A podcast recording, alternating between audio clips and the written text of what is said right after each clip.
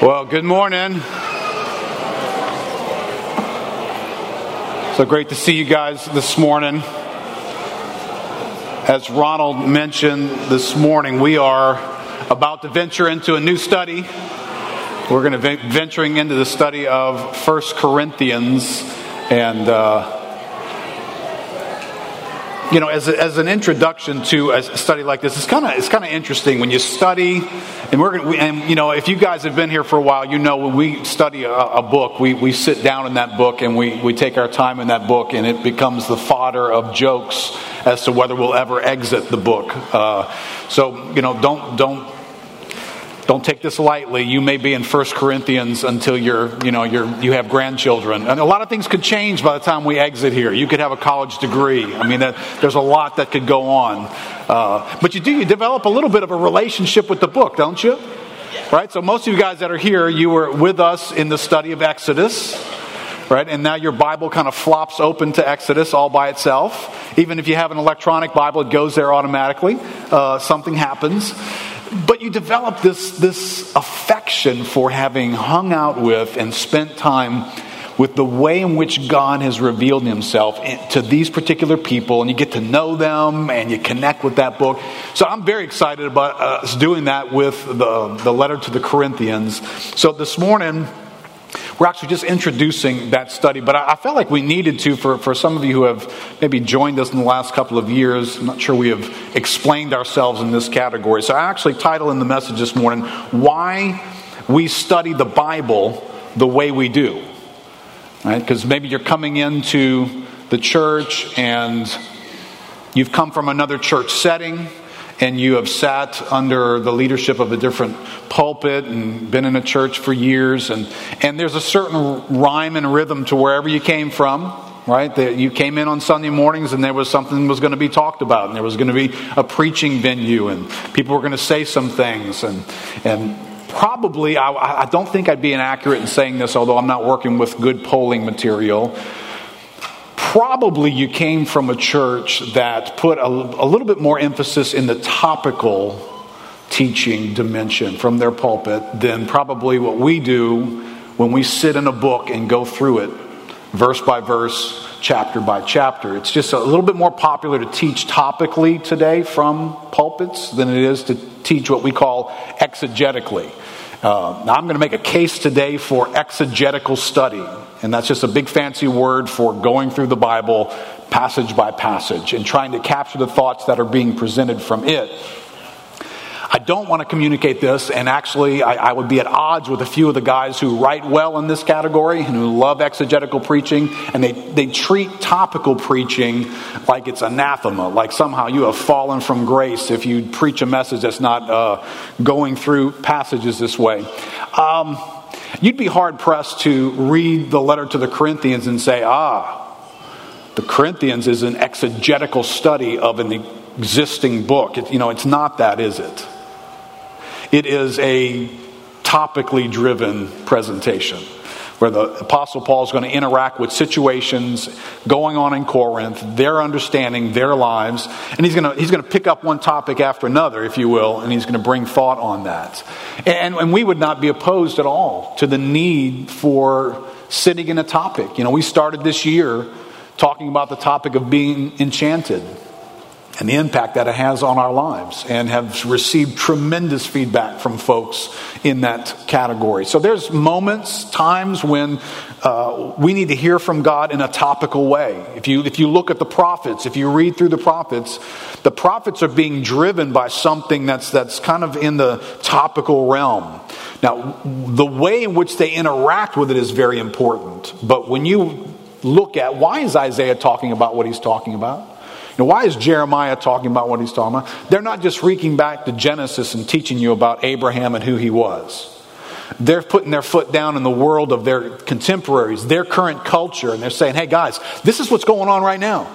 This is what it feels like to do life today. This is how life is going on for us in our culture today. Now, can I just tell you what God has to say about that? That's the role of a prophet.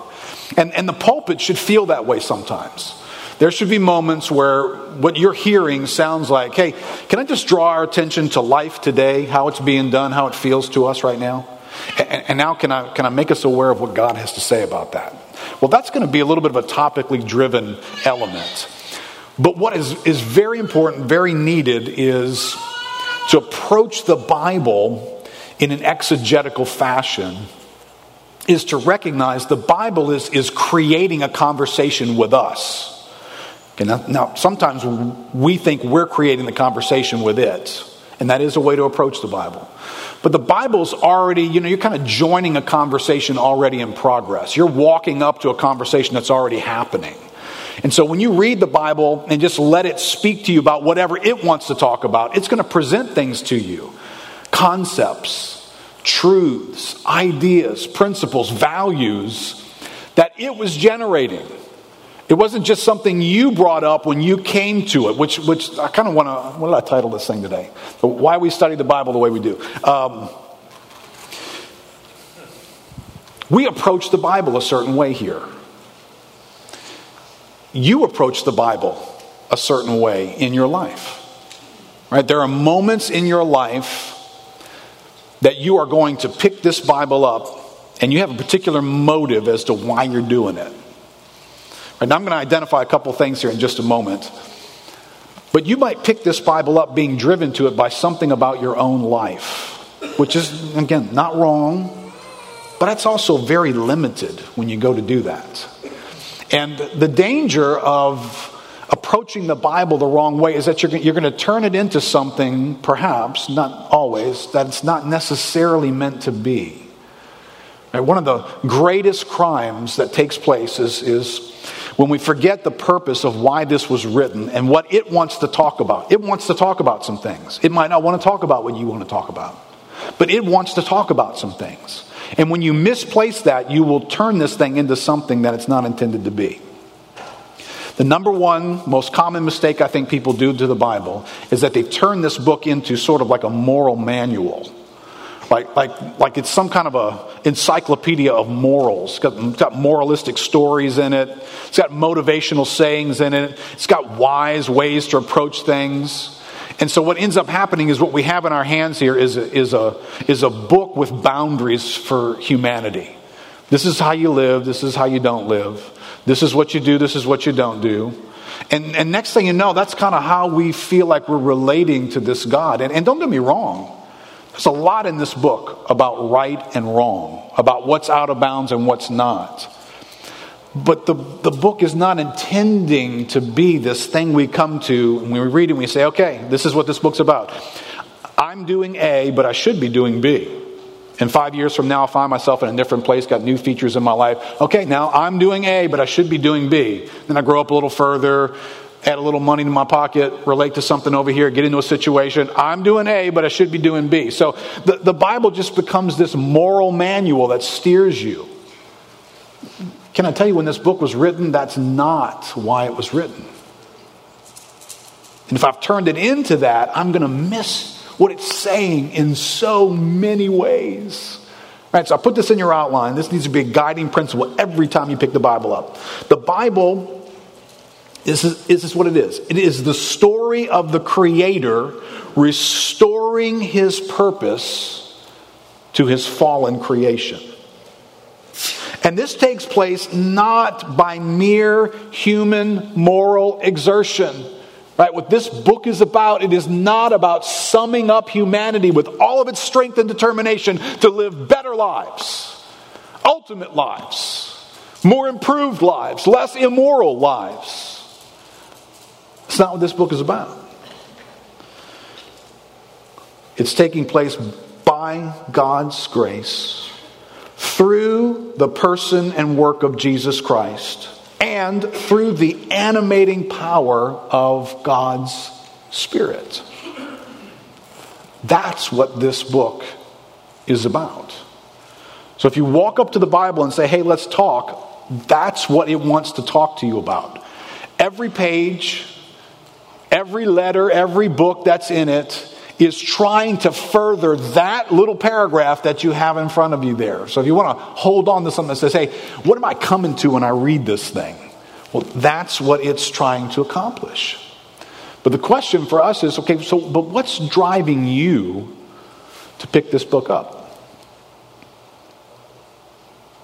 And I'm going to make two ultimate statements. You, you can either approach the Bible being driven there by kind of a man centered, man driven reason, right? You're doing life, you're a teenager, and you're getting affections for somebody, and so there's this sense of love that's going off. We're going to talk about love today, so, you know, well, what does the Bible have to say about love?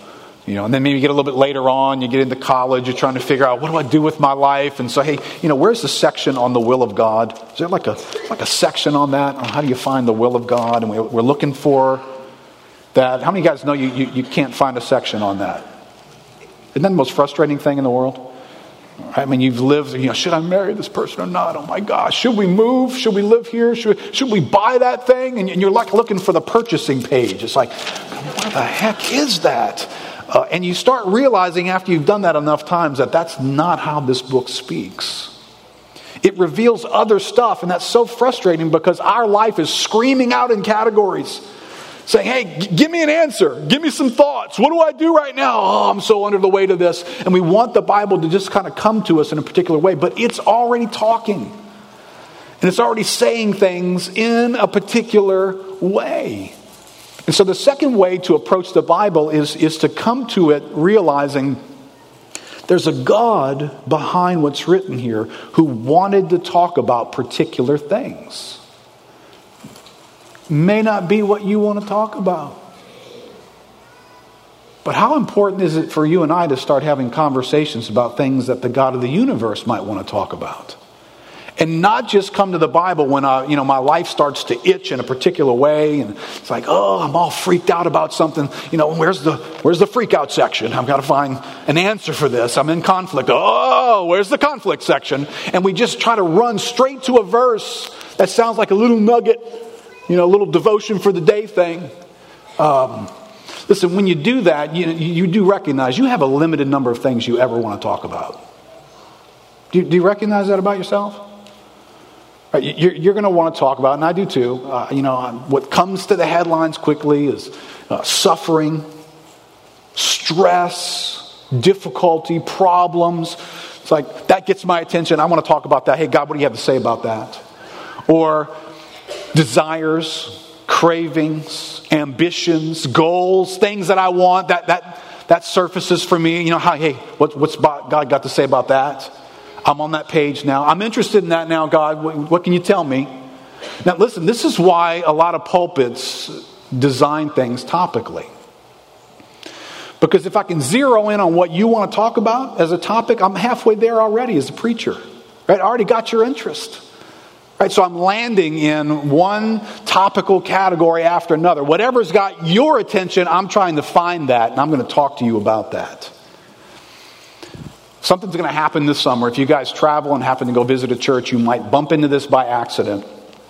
But there is this little creative idea out there that some pastors laid hold of years ago. And, you know, summer is always a unique time for pulpits. A lot of times a little special series gets done. A bunch of pulpits this summer will do what a bunch of pulpits do every summer they will go to the movies. How many of y'all have been in a church where they've gone to the movies with the pulpit? Right? And so they're going to preach to you from the movies. And they're going to take popular movies and they're going to preach messages out of what's in that movie. Now, the good thing about that, if there is anything good about it, is you're interested in that. It's not some topic you could give a rip about because they're popular movies and they're saying something and they've got some angle in them, etc. Some churches don't go to the movies, but they go to politics a lot. Or they go to the common media a lot. And so a lot of their messages get driven out of what's trending out there. So we're going to talk about all kinds of trending stuff. Maybe gun control is going to come up. Maybe immigration is going to come up. Race is going to come up. Gender is going to come up. Same sex marriage issues are going to come up. And, and that's the pulpit's going to get driven by those kinds of ideas. How many of you know that you're probably not going to self generate topics like the atonement? Justification by faith. That's probably, you're not going to be probably kicking that out anytime soon, right? Church discipline. I mean, I don't think any day now I'm just going to be like, oh, you know, church discipline. You know, I wonder if I'm so out of bounds right now with my life that I ought to be kicked out of here. I'm just curious, you know. What's the Bible got to say about that? You know, probably not going to be one of your topics. But what's important when the Bible's already having a conversation with us, the creator who created everything, he wanted to talk about certain things. And so he brings them up. And when you and I go to study the Bible, if we're not careful, we can dodge a lot of what God has to say, can't we? Because that's just not where I'm at, you know. Hey, I get that sometimes, you know, the feedback I get after a message, oh, greatest message ever.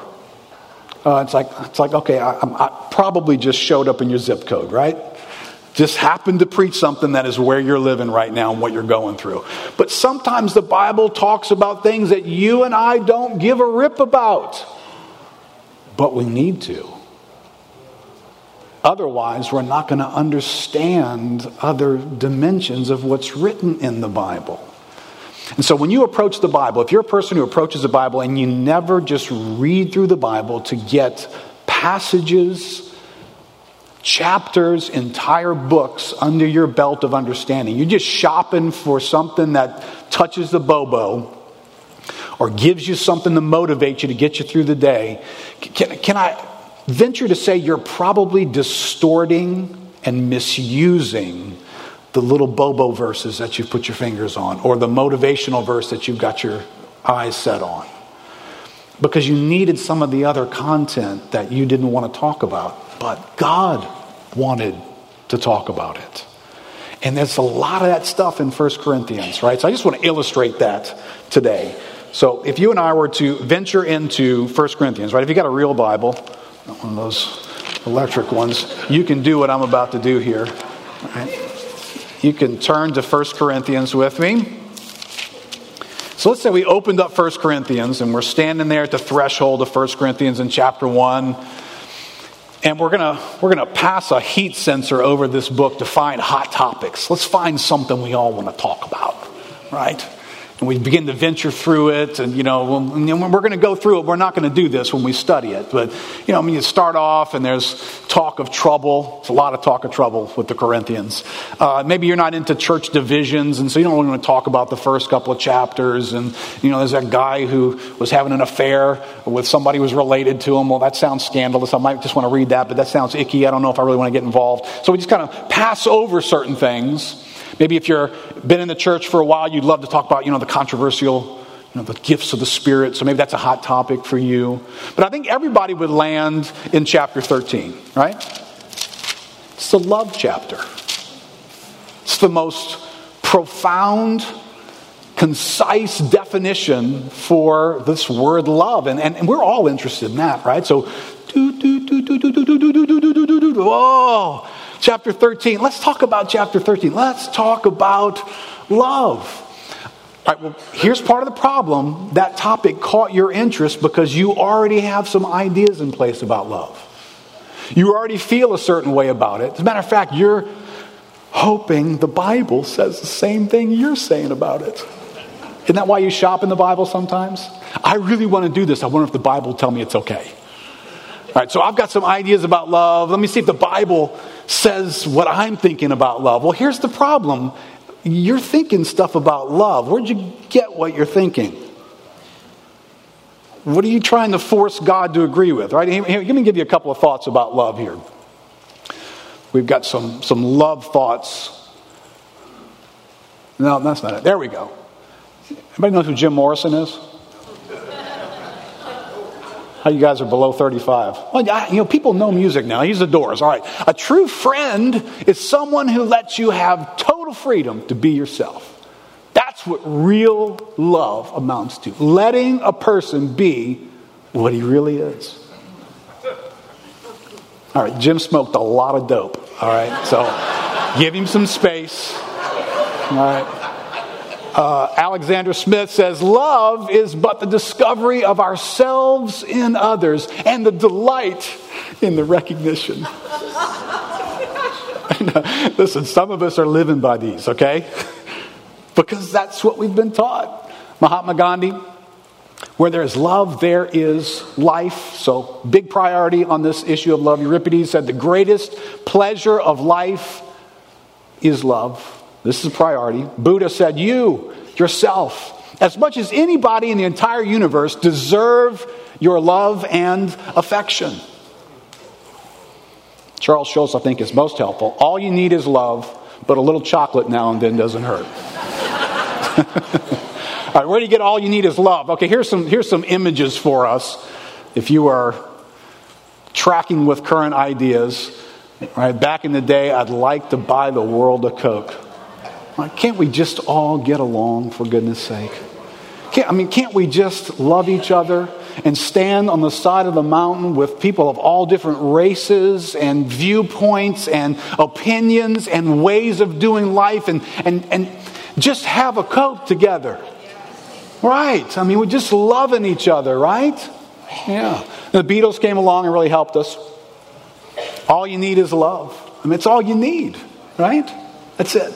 Just all this other stuff. Y'all are, you're so complicated and you're so opinionated about all kinds of stuff, and wars are being fought, and you know, people are fighting over places and jobs. You know, you don't need all that, man. You just need love. And then our, our hashtag world has just become love wins. You know, all that contention and fighting and people standing for this versus people standing for that. You know, you just, just in the end, just love wins, man. Love just needs to win. And that's even gone, that, that little phrase went, went theological, and a guy wrote a book called Love Wins and turned the Bible on its ear when he did it. All right, so this is what you and I are bringing to the topic, right? This is what's driving us to this passage in 1 Corinthians chapter 13. So let's go there with all of our All You Need Is Love. And by the way, I've subtitled today's message All You Need Is Love and the rest of 1 Corinthians. So let's start in verse 1, chapter 13. If I speak in the tongues of men and of angels, but have not love, I'm a noisy gong or clanging cymbal. And if I have prophetic powers and understand all mysteries and all knowledge, and if I have all faith, so to remove mountains, but I have not love, I am nothing. If I give away all I have, and if I deliver up my body to be buried, but have not love, I gain nothing. Right? And there's a whole bunch of reasons we'll learn along the way. So, why is Paul talking to these guys about these things this way? Well, we got to get to know them a little bit to figure that out. But obviously, the priority in this passage is love matters, doesn't it? It's a pretty important thing. Don't attempt to live your life for the glory of God, minimizing and misplacing that. You could be doing a lot of stuff that look right, but you're missing a key ingredient. Look in verse 4 then. So what is this love? Well, love love is patient and kind. Love does not envy or boast. It's not arrogant or rude. It does not insist on its own way. It is not irritable or resentful. It does not rejoice at wrongdoing, but rejoices with the truth. Love bears all things, believes all things, hopes all things, endures all things. Love never ends, or love never fails, your, some of your translations will say. So there's a, there's a pretty uh, challenging meaningful definition for love, right? Because we use that word in all kinds of ways, full of a lot of sentiment, full of emotion and feeling, and what kind of mood am I in. But this is some pretty extraordinary activity. And again, if I'm picking the book up and I'm coming to it and I was just looking for, okay, so I just, I really like this guy, I really like this guy. And let me get some tips on love, and here's some tips on love, here you go. And so you're going to put that on and you're going to morally adjust your life and you're going to go for it, right? All right, go for it. All right, if you're going to be honest when you go for it, you're going to find out a little bit later this is a really, really pain in the butt to do. Love is patient. How many of y'all are still loving? So if you're not patient, is, is that love? I mean, know. Love doesn't envy. Anybody got any envy problems in the room? Anybody going on Facebook and staring at somebody else's proposed world, saying, "Oh, well, how come they have, and why don't I have?" And well, I guess that's a, a love problem. Uh, my favorite in here, personally, is uh, it's not love is not irritable. I'm just glad that doesn't apply to me. That I never have moments when I'm really, really irritated by things that are not going my way and the people associated with them. Love endures all things. Really? It endures all things. It just hangs in there and keeps doing ultimately what's the best and most thoughtful and self sacrificing for all things. Really? That's love. This is a hard definition for love, isn't it? The really, really, really good news is 1 Corinthians is not just this passage. There's a few things that we might want to have learned along the way before we got to this verse. But remember, we shopped here, right? We ran here because our life drove us to, we want to learn something about love. But, but what if God, in His wisdom, said, hey, well, I didn't start the conversation there? You're going to need to learn some other things if you're ever going to understand because the Bible has a context. Every statement in the Bible has a context. It's associated and connected to a bigger thought. You cannot ignore the bigger thoughts and just zero in on your favorite passage and decide that's my verse of the day. You can't do that. And that's why we study the Bible the way we study the Bible. Because by the time I get to this passage, right now, back up with me to 1 Corinthians chapter 1. I have, I have been introduced to some really, really, really important stuff if I ever want to understand, live in, experience love. Because the list of stuff that's there is a lot of stuff that, in and of myself, oh, that is not going to be me anytime soon. I might pull that off when I'm paying attention to it really, really hard this morning. But as soon as I get distracted and start doing life this afternoon, I will be impatient. Ooh, shoot. I mean, I started the day saying I was going to be loving. And I can't even make it through the afternoon. So this is some challenging stuff to pull off. But there's other things that we needed to know along the way. And this is why we're going to take our time and study through this book. Chapter 1, verse 18. Might need to know this. For the word of the cross is folly to those who are perishing. But, but to us who are being saved, it is the power of God. Right? Scoot over in chapter 2, verse 2, and Paul highlighted that so much that he said for himself, I've decided to know nothing among you except Jesus Christ and Him crucified. Right? So there's, there's something tucked away that as you and I mine out this truth of the cross and, and what it was and Jesus Christ and Him crucified, that there's going to be this power that comes into our lives. And then when I go to deal with things like patience and envy and irritableness, I'm going to have a different ability in me. Power is about ability, isn't it?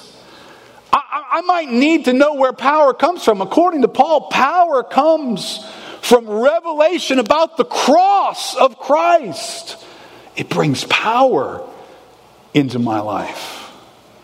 All right, well, what else is, is here? Right? I'm just I'm gonna I'm gonna tap on four little quick things that as you're as you're shopping in the grocery aisle of 1 Corinthians, if you want to cook in chapter 13, these are the ingredients you're gonna have to pick up. Otherwise, your love's gonna taste really bad. So you're going to need a little bit of added to your cart, a revelation of the cross of Jesus Christ. How about this next thought in chapter 2, verse 6? How about the fact we're going to need spiritual wisdom?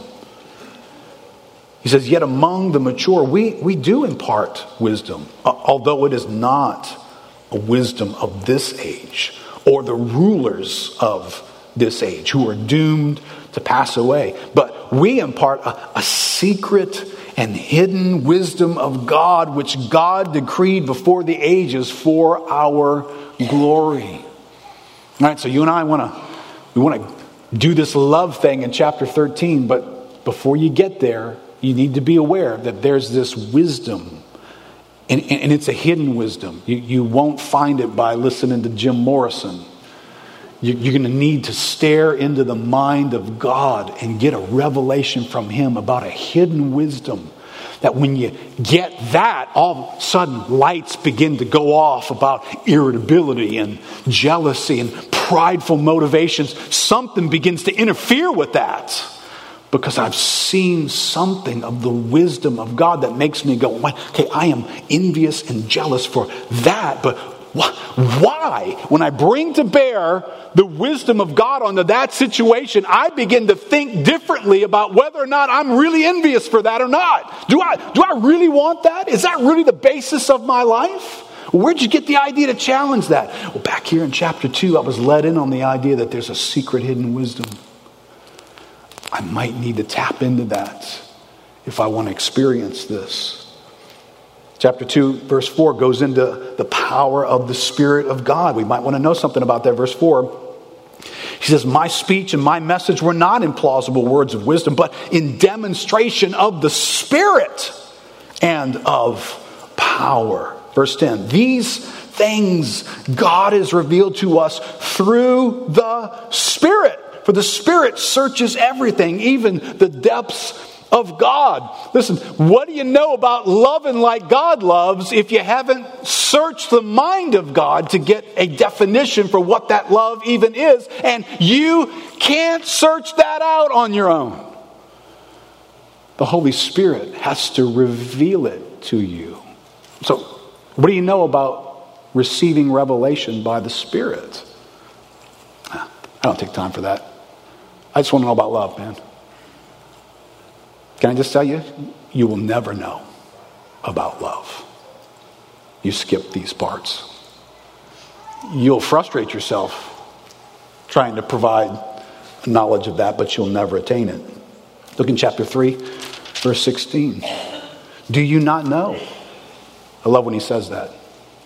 Don't you get this? Do you not know that you are God's temple and that God's Spirit dwells in you? I, I might need to know that if I'm going to love like God loves. Look at chapter 6, verse 11, right? I mean, that, that, little love chapter's got a bunch of stuff in it that I, I just don't feel like I can pull off. And if I look at my life, sometimes uh, my life tells me, you ain't pulling that off, man. In chapter 6, verse 9, do you not know that the unrighteous will not inherit the kingdom? Don't be deceived.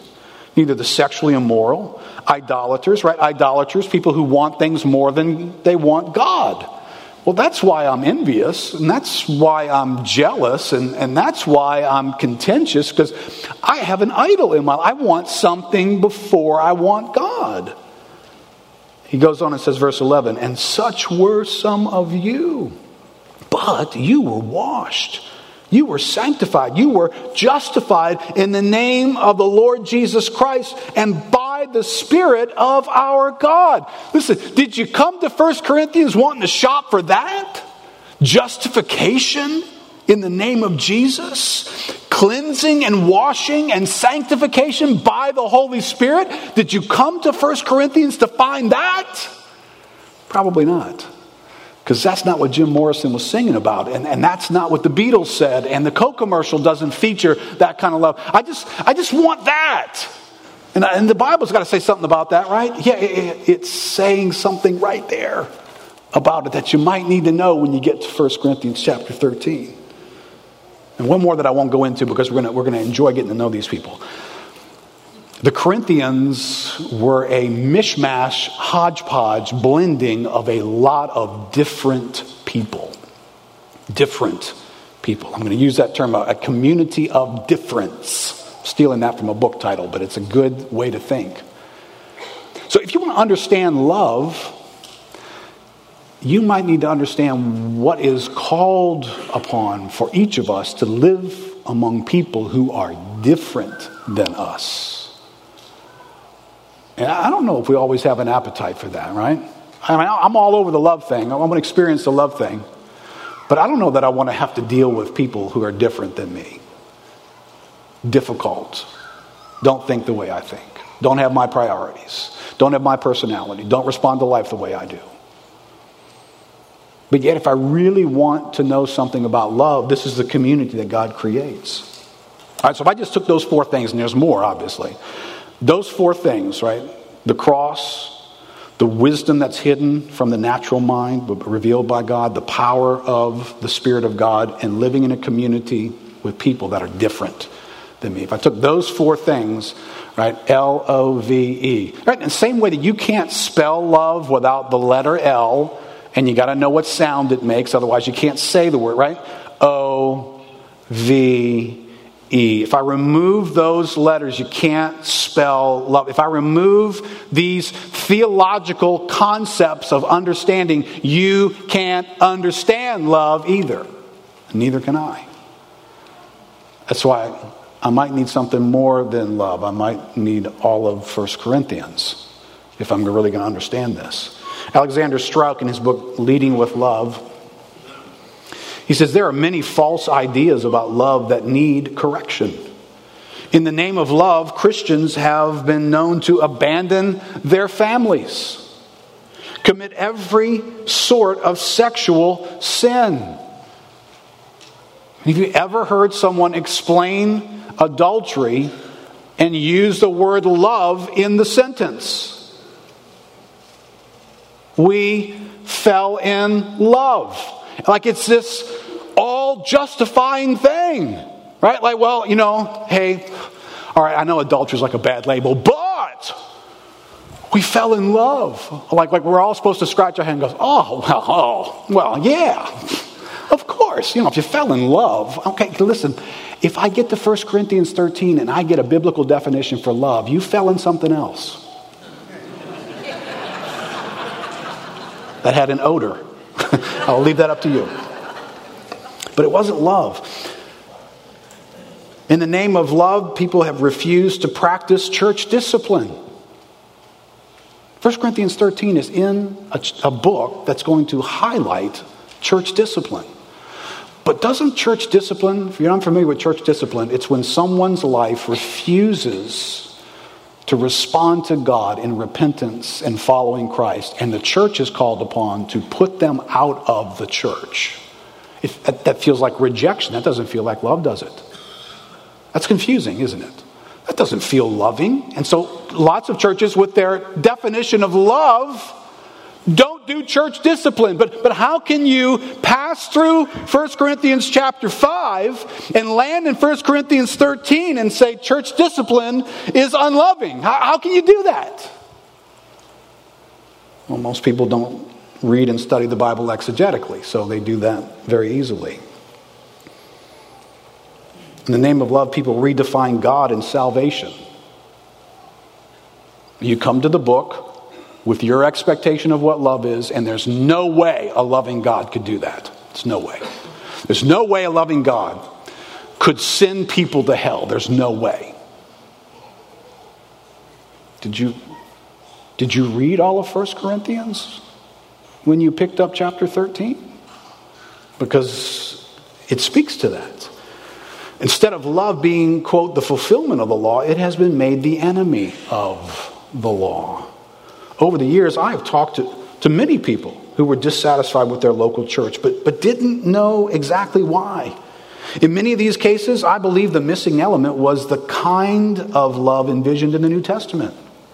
Failure to love is all too common, and it creates a broad spectrum of problems as evidenced in the strife ridden church at Corinth. Is there a reason why the most specific defining passage on love is written to these people. Because as Paul interacted with them, it was obviously missing all around, and it had created a world of dysfunction among them. They lacked an accurate understanding of what it meant to love each other. Strauch says love is vital to the local church because love is the life breath of the church, essential to its evangelistic witness and its spiritual growth. So this is why we need love, but we need all of First Corinthians to understand those passages that might become our favorites. I think I put this in your outline. might it be that we, the church, don't do 1 Corinthians love well for the very same reasons? We have a great agenda for love, but unfortunately, we are man driven in our pursuit of that love. So it's often a quest to feel love or to experience love ourselves. However, we have disconnected the pursuit of love from the pursuit of knowing Jesus Christ and Him crucified, of knowing the inworking power of the Holy Spirit, of embracing a community of difference. But we still have the word love and we still have a desire for it. We have just detached it from its meaning. Here, follow this with me. Alexander Strauch says the, the love Paul speaks of is primarily love for fellow believers. The love was defined by Jesus Christ when he gave a new commandment to all his disciples to love one another just as he had loved them. All right, so now I've got to relocate the center of the universe of love for, for wherever I've gotten it from.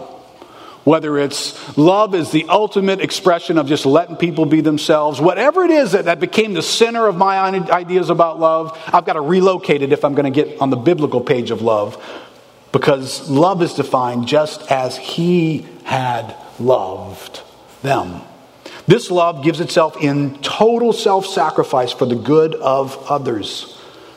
Jesus exemplified this new pattern of love by humbly washing the disciples' feet and selflessly sacrificing his life on the cross for others.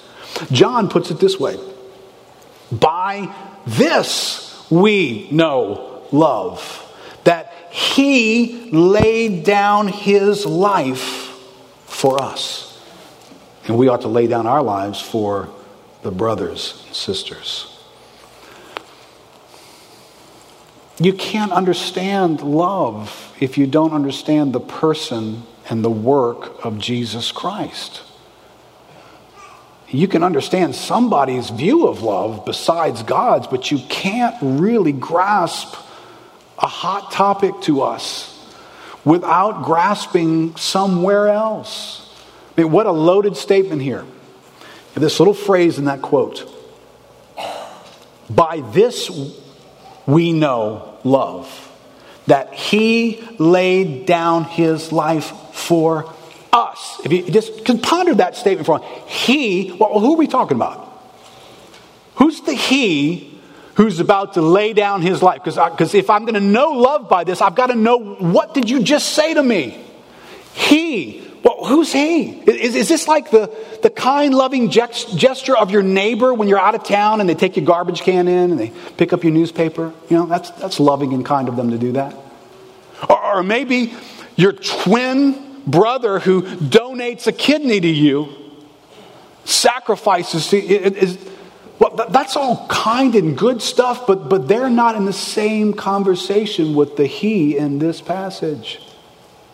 This is the eternal God, the Son, we're talking about. It's not a peer, it's not a friend. He is going to take the form of a human being, but he, he's not just one of us. By this we know love. He, that He. One of the greatest doctrines in the Bible is in, it's what's called the kenosis. It's the self emptying of God. It is this radical crazy idea that the God of all eternity, who, who is over everything, outside of everything, defined in ways independent from his creation, would become a little ant in the ant pile. Does that, does that do something to inform you? This is not like any other gesture you have ever been around. I might need to know something about that if I'm going to love like he loves. And he laid down his life for us. For us, he did that. Does, does that do anything for you by way of giving a sense of what love is like? You know, Jesus turned around and said, You know, hey, what credit is to, to you that if you, you love those who love you? That's the kind of love you have. If, if you put a coin in me, I'll, I'll kick a coin back to you. You do for me, I'll do for you. That's the kind of love that we have. God turns around and says, uh, He laid down His life for us. For us. Do you, you understand there is nothing God can get from us. Nothing. He is the eternal, complete God. It's not like a little portion of the edge of who He is fell off and there's this little chink in who He is, like a little Lego piece missing. And he's now he's out shopping in the universe to figure out, oh, can I get that Lego piece from you or from you? Would you love me? Would you give back to me? I'll do for you. If you'll do for me, can you just be this? I mean, I'm big, infinite God, but can you just provide me a little piece to complete me? Do you understand? God never has a moment like that. And then you wrestle with the idea well, okay, he laid down his life for us for me. How do you respond to that? Do you, do you respond with, well, well, of course he did. Why wouldn't he? Do you, do you know what I've done in my life? Do you know who I am? Do you know how much money I have? Do you know how much I help other people? Do you know what my education is? Do you know what I've accomplished? And you know, I, I, listen, I'm not perfect like anybody else. I've got my shortcomings, but I've also got my resume, right? And of course, why wouldn't? Why wouldn't he love me? Oh, okay. Can I, can I give you maybe a 1 Corinthians version of why? Chapter 1, verse 26. Hey, consider your callings, brother. This is the us. Not many of you were wise, according to worldly standards. Not, not many were powerful. Not many of noble birth. But God chose what is foolish in the world to shame the wise. God chose what is weak in the world to shame the strong. God chose what is low and despised in the world, even things that are not, to bring to nothing things that are, so that no human being might boast in the presence of God. That's who we are.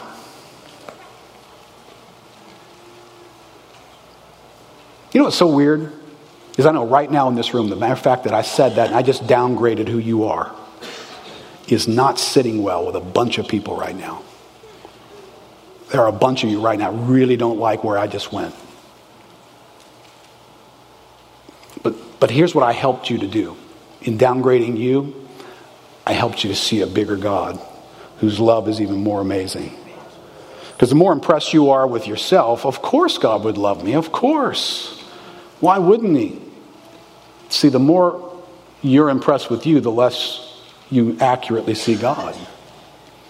But what if you're just not all that impressive? I mean, I know that's uncomfortable. What if you never have to be? What if the pressure's off of you for all eternity? You never have to perform, become something, accomplish something so that this God will love you. How do you feel about that? I don't know how you feel. I love that. That helps take the weight off of my performing soul to know a God who loves like that because my resume didn't attract him in the first place. And it won't run him off either. That's pretty good news, isn't it? But, but you got to stop buying Jim Morrison and everybody else's ideas. You might have to buy some of these and you might have to read all of 1 Corinthians to get it. John 3:16 God so loved the world that he gave his only son. Famous verse. Read all of chapter 3. I'm not going to do that here. Read all of chapter 3 so you can figure out what did he give his son into? What does it mean he gave his son? Sent him on an errand? Said, "Hey, you know what? I'm willing to give up the next five minutes with you. Go, go run down there and fix earth and come on back. Read all of chapter 3 in John, the great love passage of God so loved the world that he gave his son. He gave his son into judgment, is what he gave his son into. At the end of chapter 3, a revelation that God was going to use the sending of his son to spare the world of his judgment. Not by ignoring judgment, but by visiting that judgment on his son. Right, you have passages like this one in 1 John chapter 4. Is, is, this, is this a love passage? Verse 10 says, In this, in this is love. Not that we have loved God, but that He loved us and sent His Son to be the propitiation for our sins.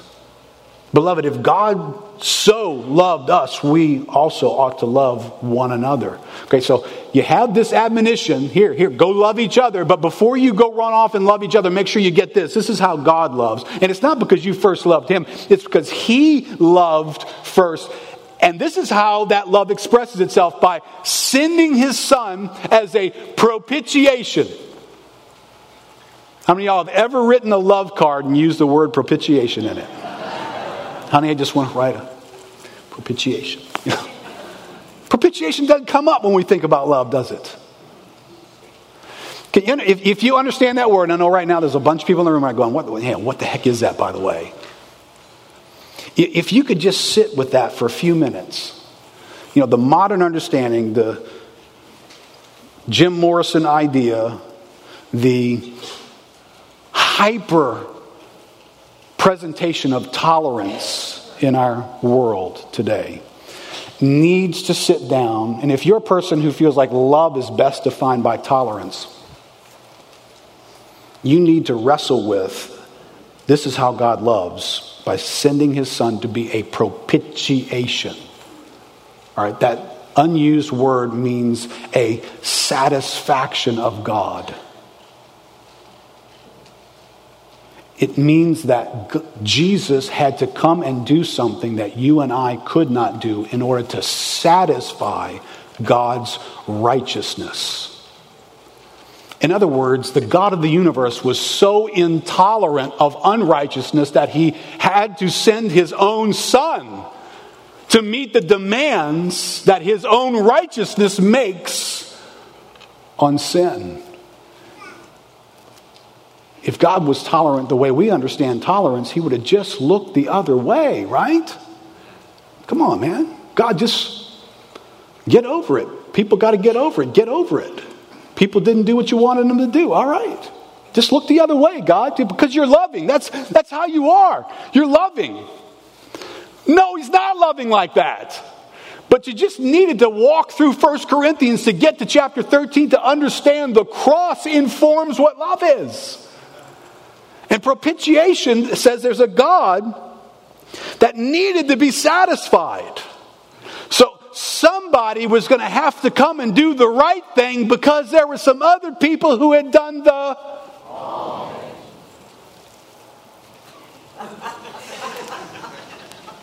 I don't know. I mean, sometimes I scratch my head at how do people read the Bible and then freak out over it doesn't have a really high opinion of you. No, no, it's a motivational book. Man, I can read this passage. Yeah, I know exactly what you do. You don't read it exegetically. I know exactly what you do. You shop and pick and choose and, and steal from it things that serve your own interest because you're driven to the Bible by man's interest rather than coming to the Bible with God's interest in mind. That God would have explained. There is a rightness about me that you don't meet. But in my love, I will send someone. Then he will meet it on your behalf. It's not a moral manual. It's never asking you to fix what's wrong between you and God. It's not asking you to self upgrade. It's just asking you to find the one who did it for you and to trust him because love is demonstrated in him. You can't get a definition for love if you don't, like Paul, I've decided to know nothing among you except Jesus Christ and Him crucified because in that I know everything.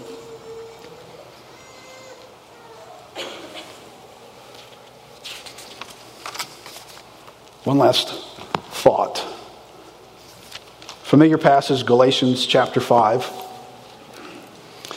We're going to talk about love. The fruit of the Spirit is love, joy, peace.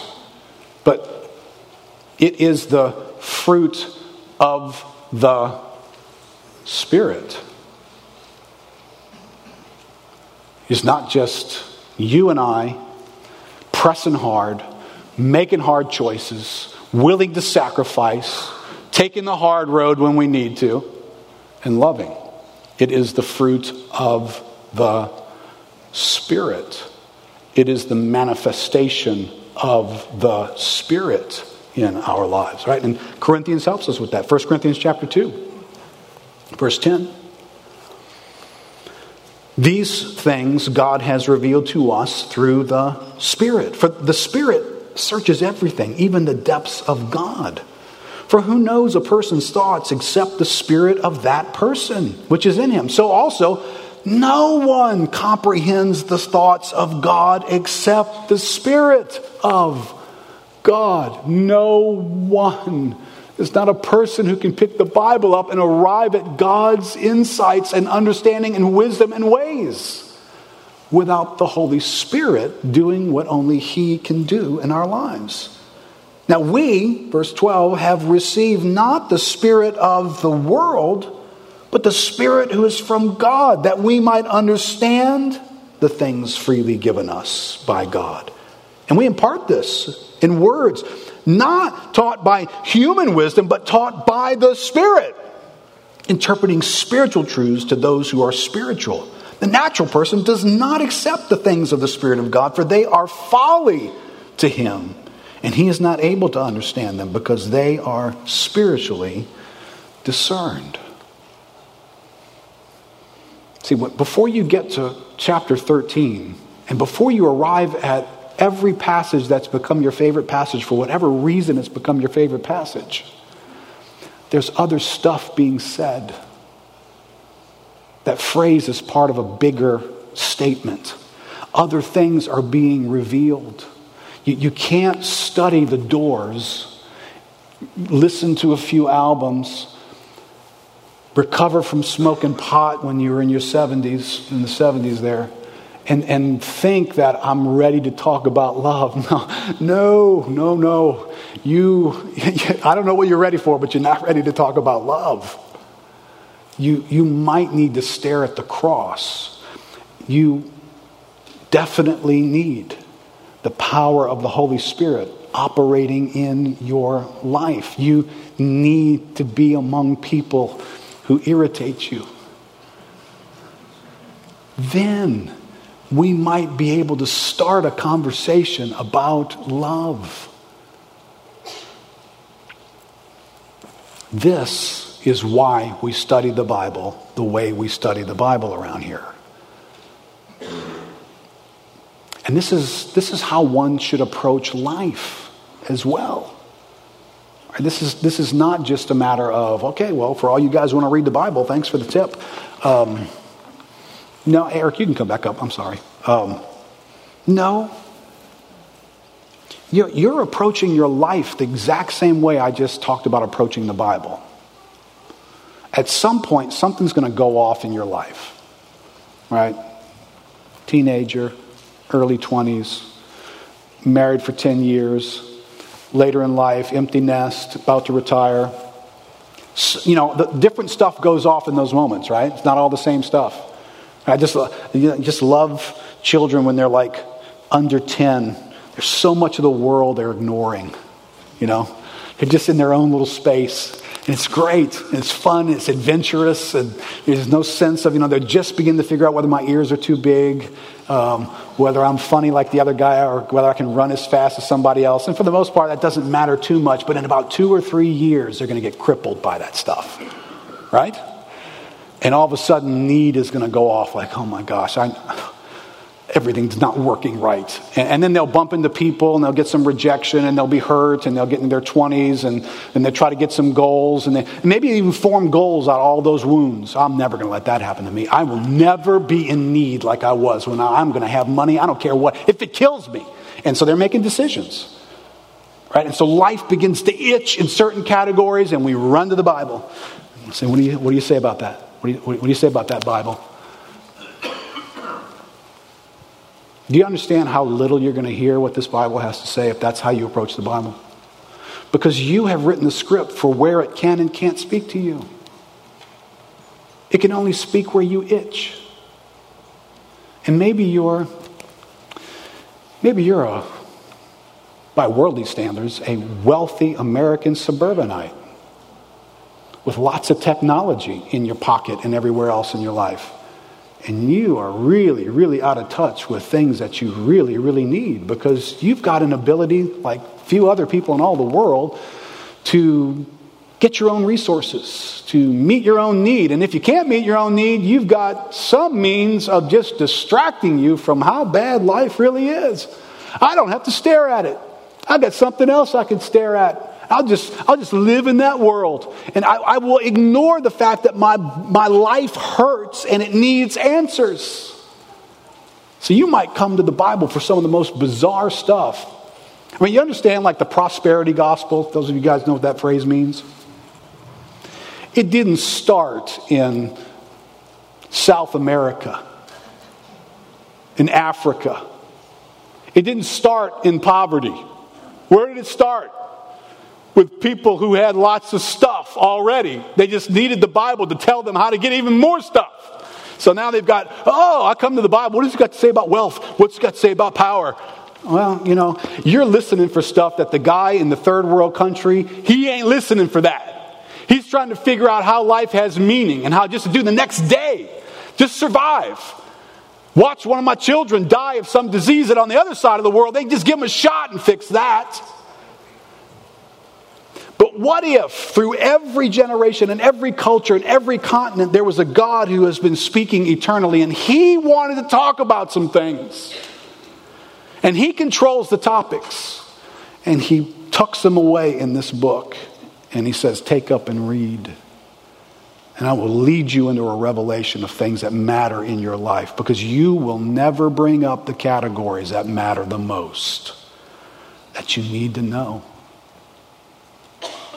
Right, this is not just an explanation for why we study the Bible the way we do around here. It, it's a question for you as well. How are, how are you approaching your life? I'd be most concerned for, for you know, if you're if you got a religious category in your life, but that's not a real hot issue, an area of your life. Probably what I've described is how you do you're doing life right now. Right? If life's good and you feel good, then you know maybe check in with God every once in a while. You, you got to wait for the wheels to come off really bad, some crisis, some conflict, some bankruptcy, and suddenly you got questions for God. Okay, that's better than never pursuing God. But do you understand the God of the universe has pursued you?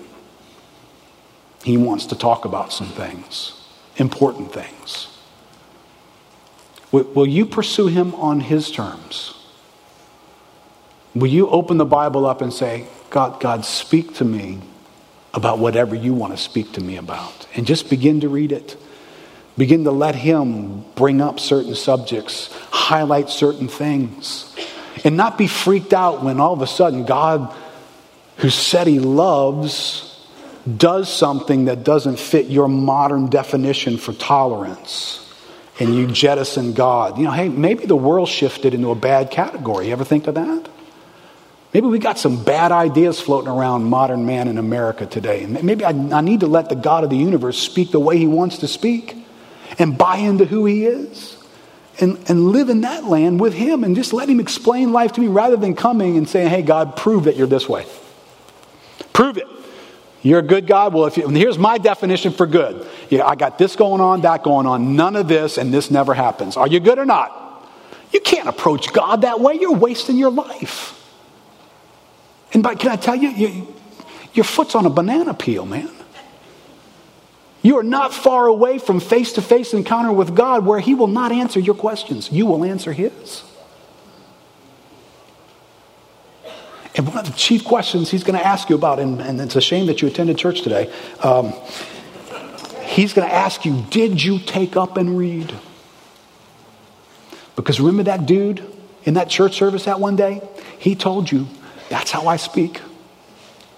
And I've made myself available to you, and I will talk to you about the things that matter the most in your life if you will take up and read and let me speak to you you will find a wisdom that's hidden in the mind of God, not available on stores in your area. Do you want to do that? Is the question. Let's, let's stand up together. We're going to pray for a moment.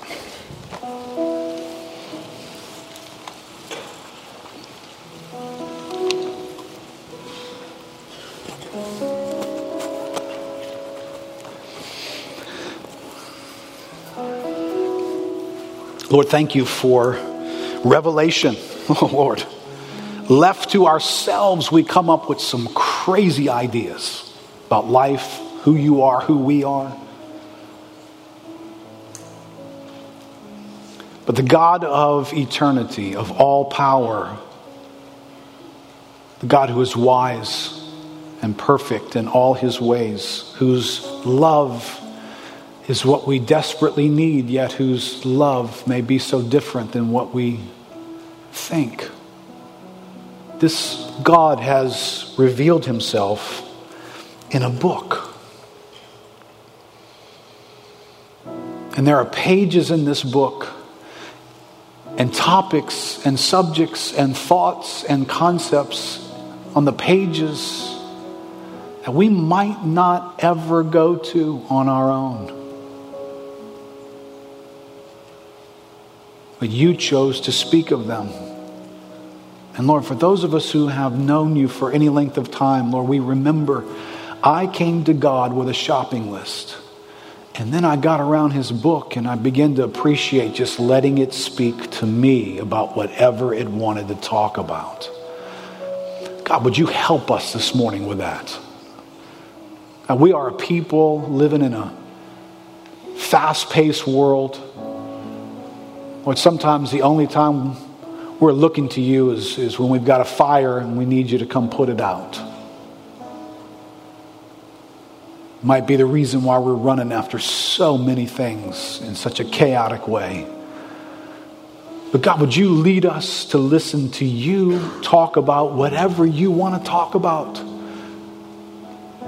I pray for every person walking out of this building today that it wouldn't just be, oh, I'm ready to study 1 Corinthians, but Lord, this would be how we do life. I would leave here today with a great priority in my heart that the God of all eternity needs to speak to me about whatever He wants to speak to me about.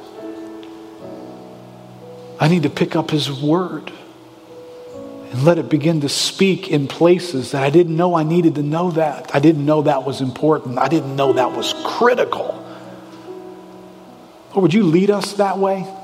Would you guard us and keep us from being a people who are natural minded, who never encounter the wisdom brought to us by the Spirit? Well, we pray that as we open 1 Corinthians. We pray that in days ahead, the Holy Spirit be in our midst, among us, giving us insights we could never have on our own, teaching us to see the deep value of the cross of Jesus Christ, causing us to value the community of different people that you have placed among us. For Lord, in all these places, you are at work. And you knew we needed you to be at work in those places. So, Lord, lead us through this study, but most importantly, God, lead us to pursue you, to have you speak to us the way you want to speak to us. In Jesus' name, amen. Amen. God bless you guys.